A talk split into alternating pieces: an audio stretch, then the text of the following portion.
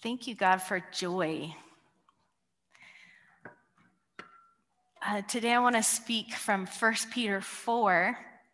And the title today for my message is Pray and Love Deeply. But there's a potential subtitle it's um, How to Be a Witness When the End is Near.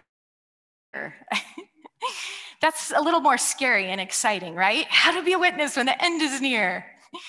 And I'm not going to get into the details about the end because we all have different ideas of what that can mean. And I'd love to talk with you about that, but I want to speak more about what it means to be a witness when the end is near. I've been meditating on 1 Peter 4 7 through 11 this month.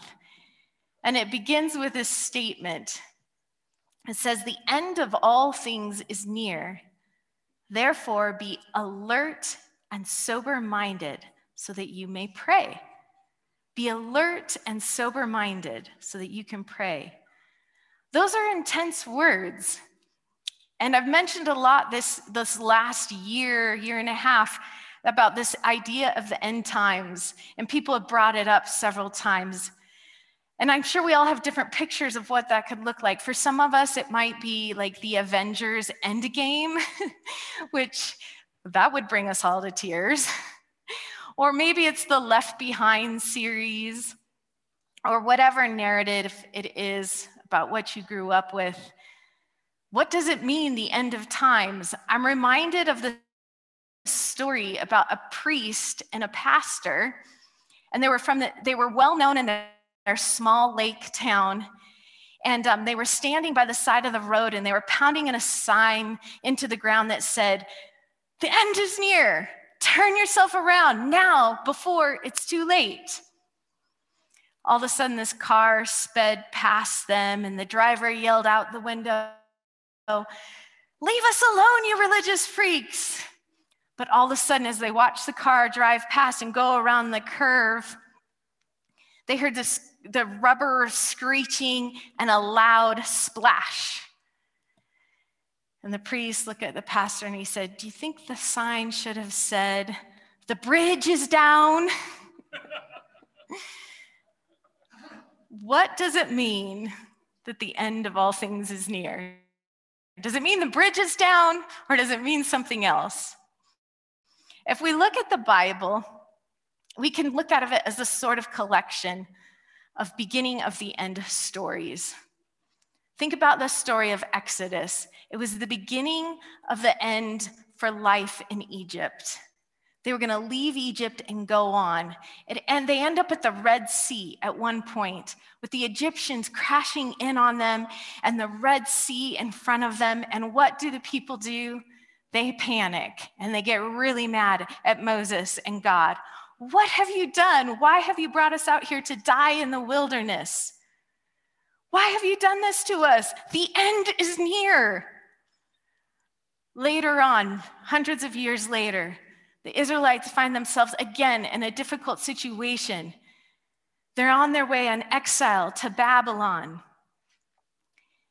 And they find themselves sitting by a river, weeping. It says in Psalm 137 We sat down and wept when we remembered Jerusalem. It was the end of Solomon's temple as they knew it. It was the end of that time of prosperity and worship as they knew it. It was the end of things. Later on, there's a famine and there's a drought, and there's a prophet named Joel who stands up and he says, Sound the trumpet in Jerusalem, raise the alarm on my holy hill. The day of the Lord is here. It's a day of darkness and gloom, thick clouds and deep blackness. Maybe some of us are hearing REM singing, It's the end of the world as we know it. Lots of ends. Peter, on the day of Pentecost, this was an exciting day. This was a good day. He stands up and repeats the words of the prophet Joel. He says, In the last days, God said, He would pour out His Spirit on all people. This is it. This is the last days. That was an exciting day. I was born in the 70s, and my parents were super young.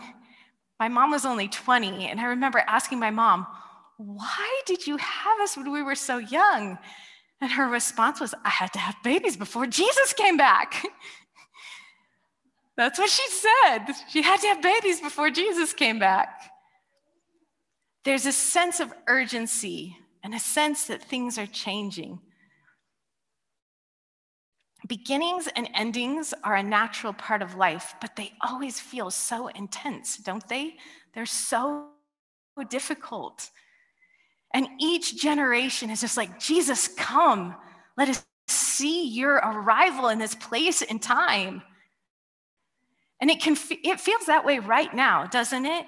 The world is in upheaval and frustration. And each one of us, not only collectively, but as individuals, we each have sorts of stories of endings and beginnings. And they're stressful. And sometimes we can say, I can't take it anymore. It's the end of the world. Perhaps you feel like this. Perhaps you feel like you live in a dry and weary time of drought, like Joel's community. Perhaps you feel like the exiles, like you just want to go back to the way it was. Perhaps you're just excited, like this is like the day of Pentecost. This change is good, and you're happy and excited. And maybe some of you need just to go have babies before Jesus comes back. I'm just kidding. Just kidding. Today, I want to focus on Peter's advice in 1 Peter 4 when things are difficult. We're going to dig into that advice and that story, that, that scripture for a bit, and then I'm going to finish with a story about Julian of Norwich.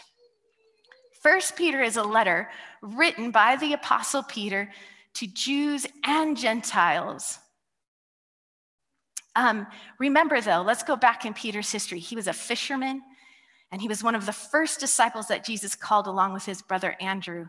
He's known or imagined in the Bible stories as being a bit of a hot tempered, more brazen disciple who often put his foot in his mouth. He didn't always say the right things at the right time. And yet, God used him to become one of the leaders of the early church, one of the principal leaders of the early church. Years after Jesus went to heaven, Peter wrote this letter to some believers, and he writes it to bring them hope because they're enduring some trials. Commentaries, commentators mention that the tone that Peter uses is patient and very refined. It, a lot of commentators say he couldn't have written it. It's way too polished. But he says in there that Silas helped him. So maybe he had the help of Silas. But other commentators say it illustrates just how much Peter had changed. Years of being with Jesus and the power of the Holy Spirit had transformed him from being an impetuous, rough fisherman to a sound and strong leader who valued the gifts of others, such as Silas. Peter is writing this letter to encourage them that they can live in difficult times and they can care for one another. How do you care for one another in difficult times? And how, in your care for one another, do you bring praise to God because of your witness to Him in dark times? Isn't it so beautiful? I find that encouraging how much God transformed Peter. He became a shepherd of the flock and he could feed them through the valley of the shadow of death. So the letter in this, in this the advice in this letter is good for us today. And I would like to ask you all if you read it out loud with me. So verses 7 through 11. Would you are you guys willing to read out loud with me? Okay, it's right there. The end of all things is near. Therefore, be alert and of sober mind so that you may pray. Above all, love each other deeply because love covers over a multitude of sins. Offer hospitality to one another without grumbling. Each of you should use whatever gift you have received to serve others as faithful stewards of God's grace in its various forms. If anyone speaks, they should do so as one who speaks the very words of God. If anyone serves, they should do so with the strength God provides, so that in all things God may be praised through Jesus Christ. Amen. There are six actions, and I'm going to cover the first two a little bit more, and I'm going to just touch on the others. It's be alert and sober so you can pray, love deeply, offer hospitality give, speak, and serve. Holy Spirit, would you highlight to us today which one of those areas you'd like us to grow in? Highlight it for us, each as individuals and even collectively. So, the first one is be alert and of sober mind so you can pray. To pray is simply to talk to God, to relate to God, and to expect God to respond. It's to give thanks to praise, to present your requests and needs, and to communicate to your provider, your wisdom, your helper, and healer. And then it's to listen. Listening to what God might say in reply. To pray is to find a place of abiding. When there's a sense of urgency because the end is near and things are difficult, there's a sense of urgency to do, do, do. And there are things we absolutely need to do. But in this place, we're supposed to start by abiding in Christ and watchful, alert, listening prayer. The English word that we use for prayer comes from the Latin word precaria or precarious. We pray because we recognize we are living precariously. And if we're humble and honest, we know that our communities, our families, and our lives are vulnerable. But Jesus is with us, right? The disciples talked to Jesus about so many things. They asked tons of questions.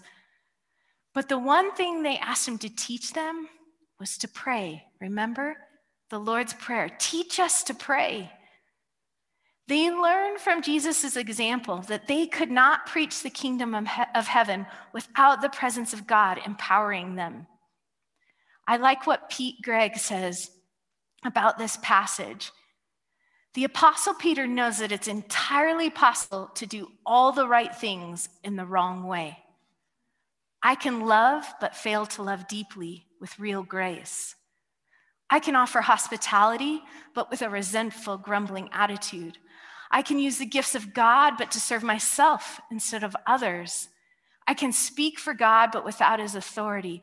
I can serve, but burn out doing so because I'm serving in my own strength instead of the strength God provides.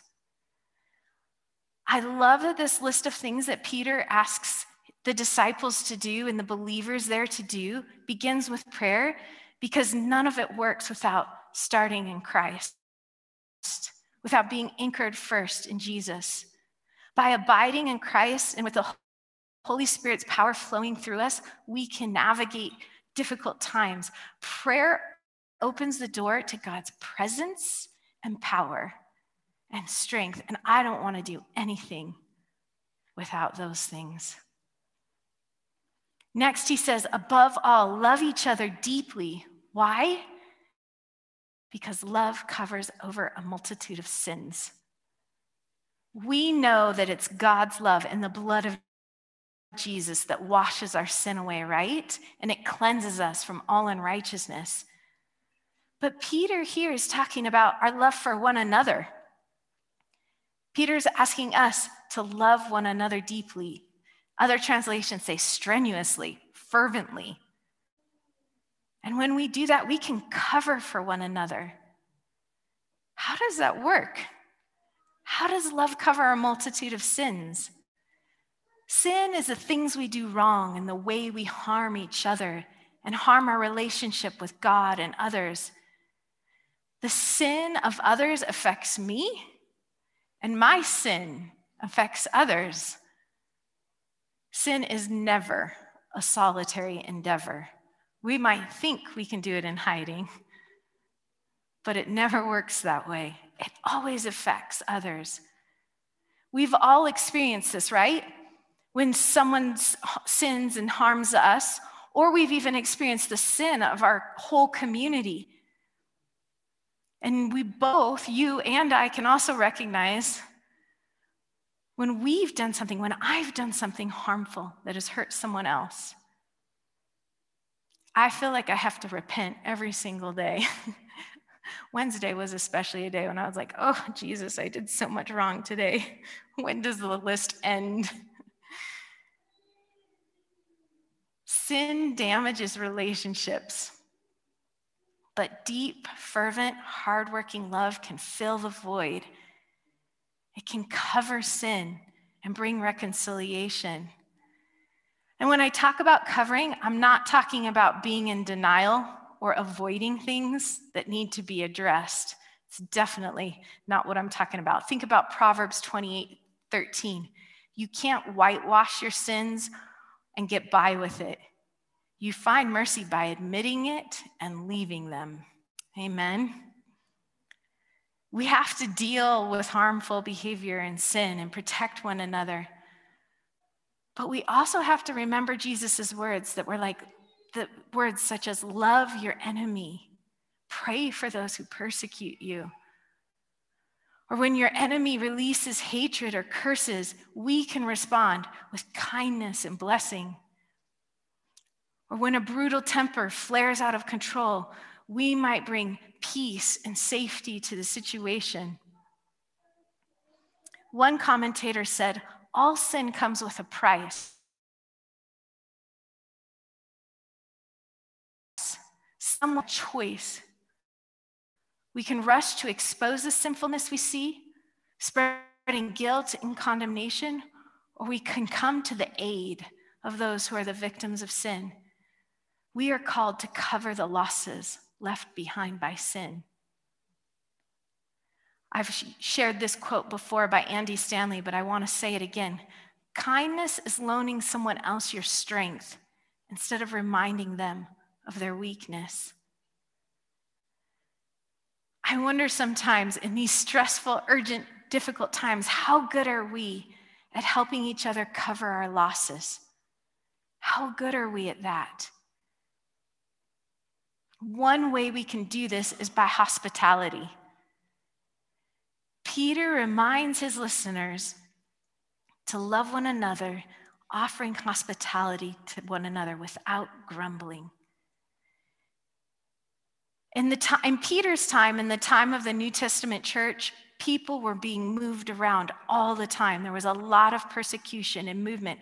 It was hard. It was hard to find a safe place to land. And the people of the church, they opened their doors to people who had been displaced or were having a hard time, people who needed a home. Hospitality is the kind and generous reception of strangers and guests. It's receiving someone in need and even acknowledging them. For example, Mark 9:37 Jesus says, "Whoever welcomes one of these little children in my name welcomes me." When we welcome someone, that's an act of hospitality. Maria Goff says hospitality is always a matter of the heart, it's not a condition of our homes. You can practice hospitality anywhere. It can be in your workplace when you offer someone a seat at your table. It can be in a conversation when someone hasn't has it had a, has not had a chance to speak and you say, "Hey, Lon, what do you think?" It's an act of hospitality. When we see someone, welcome them, name them, we help them recover the losses of sin and life, and we bring them home. And there's always space at God's table for his kids. So once we've received people and welcomed them to our table, then we use our gifts, right? To serve one another and speak to one another and speak life to one another. Peter said, Each of you should use whatever gift you have to serve others as faithful stewards of God's grace in its various forms. Each one of us has something to give. When Peter wrote those letters, he was writing to free people, he was writing to slaves, to Jews, to Gentiles. But he cuts through all of that and addresses each one of them as stewards of God's grace. It didn't matter your background. He was saying you can be a steward. A steward is another word for a manager of a household, an overseer of an estate, a treasurer of resources. When it comes to the kingdom, each one of us has authority as a steward. You have authority to use your gifts. You can love deeply by using your gifts to serve others. And then he says, then Peter says, speak. If anyone speaks, they should do so as one who speaks the very words of God. We know when we're hearing the words of God because our words are marked by love and they bring life. We get these words again back in prayer by abiding in Christ. Proverbs 15:4 says, "A wholesome tongue is a tree of life." Proverbs 16:24 says, "Gracious words are a honeycomb, sweet to the soul and healing to the bones." How many of us need healing in our bones? Amen. That serving and giving go hand in hand. He finishes with if anyone serves, they should do so with the strength God provides. And then it's, I feel like that passage is almost circular, right? It starts with prayer and welcoming and love and hospitality, and then we serve and we speak, but we do every bit of it with the strength that God provides. I pray that we will be a people who love, welcome, serve, and speak with the strength God provides. So I heard this story a month ago about Julian of Norwich. I'd heard about her in history books in school, but I never really knew what she did or who she was. And so I've been learning more about her. And I want to tell you a little bit about her. And I got most, the bulk of, of this story that I'm sharing fr- from a variety of sources, but from Lectio 365, which is a daily devotional I listen to. But Julian lived from 1342 to 1416 in England. That's 600 years ago. That's a long time ago. And we don't know much about her except what we read about her in her book. But in the 1370s, she got gravely ill, probably because of the bubonic plague or Black Death, which carried off half of the population of her area between the 1340s to the end of the century. For them, it looked like the end of things was near, right? It was a terrible time in history. But she's just 30 years old when she's sick, and they totally expect her to die. But she has a series of 16 visions of Christ on the cross. And she was completely and miraculously healed. For the next 20 years of her life, she meditated in prayer about the things she had seen. And she starts recording what she saw in a book called The Revelations of Divine Love. I love that. That's the revelation she had in that time was a revelation of divine love.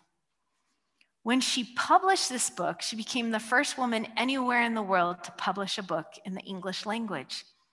Pretty cool that that's the first book that a woman wrote, Revelations of God's Love. Her experience drew her deeply into a life of prayer and she chose to live almost in complete solitude, but not quite. They built a small cell on the side of the church, if you can see it in the picture there, of St. Julian's Church. And that's where she gets the name Julian. And it was in this bustling town of Norwich in a run down and poor part of town. But here's what's interesting this little apartment she had on one side, it had windows into the church so that she could always participate in public worship and receive communion. She knew she needed to be part of church life. But on the other side, there were these big windows that looked out onto the street so that people could come to her to receive prayer and counsel. And so that's people would come and bring her food, and she would pray for them and speak to them and share and speak the words of God that He had given her. One gentleman said that the most striking thing about the Revelations, the book of Revelations, is quite simply that at a time when there was an obsession with death, doom and gloom would have been entirely reasonable. But the revelations that she records are optimistic and uplifting and affirmations of our relationship with God. They suggest that our ultimate destiny with God is intended to be beautiful and glorious. It's not a life, and life is not a test which sends its failures to hell. Her revelation stressed the reality that Jesus shared in the mess and confusion of human existence and that grace is very earthy and real for all of us. In her most famous passage, she says, She's pouring out her heart to God. She has all these questions and doubts. And this is how God replies to her I will make all things well. I shall make all things well. I may make all things well, and I can make all things well, and you will see yourself that all things will be well. You can just hear God trying to reassure her it's going to be okay. You're going to be okay. Things are going to be okay. In another one of her revelations, she says, My mind was lifted up to heaven, and I saw the Lord as Lord in his own house, where he had called his friends and servants to a banquet. I saw that the Lord did not sit in one place, but ranged throughout the house, filling it with joy and gladness. He himself sat courteously and companionably, companionably, very hospitable. He greeted and delighted his friends with love shining from his face like a marvelous melody that has no end. It is this look of love shining from God's face that fills the heavens with joy and gladness. Julian lived in a dark and gloomy time when plague decimated the land. And in the art of the time, Jesus is always depicted as earnest, um, bored, or mildly angry. but here, in this early book, we have a completely different depiction of Jesus, and it's really wonderful. Here, he's hosting a party, moving from person to person, with love shining from his face like a melody and filling the house with joy. Remember that image of Julian with the two windows in her cell. It's a powerful picture of life lived between church and the city, heaven and earth, God and humanity. From a place of abiding in prayer, she was able to receive and give love deeply, receive and welcome the people of Norwich with her own gifts and her own way. She was able to share her revelation and speak the very words of God to those who listened. In these challenging times, let's do the same. Amen. So, often we finish with a prayer, but instead of finishing with a prayer today, I thought we'd finish by reading 1 Peter 4 through 7 through 11 one more time. Do you guys want to stand with me? Would you all stand with me?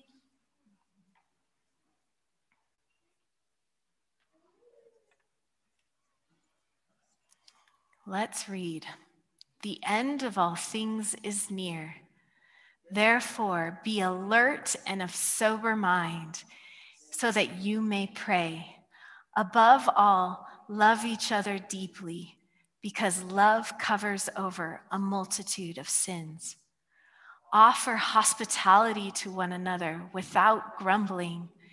Each of you should use whatever gift you have received to serve others as faithful stewards of God's grace in its various forms. If anyone speaks, they should do so as one who speaks the very words of God.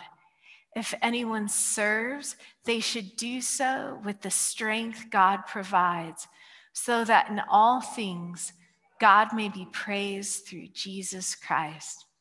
Amen.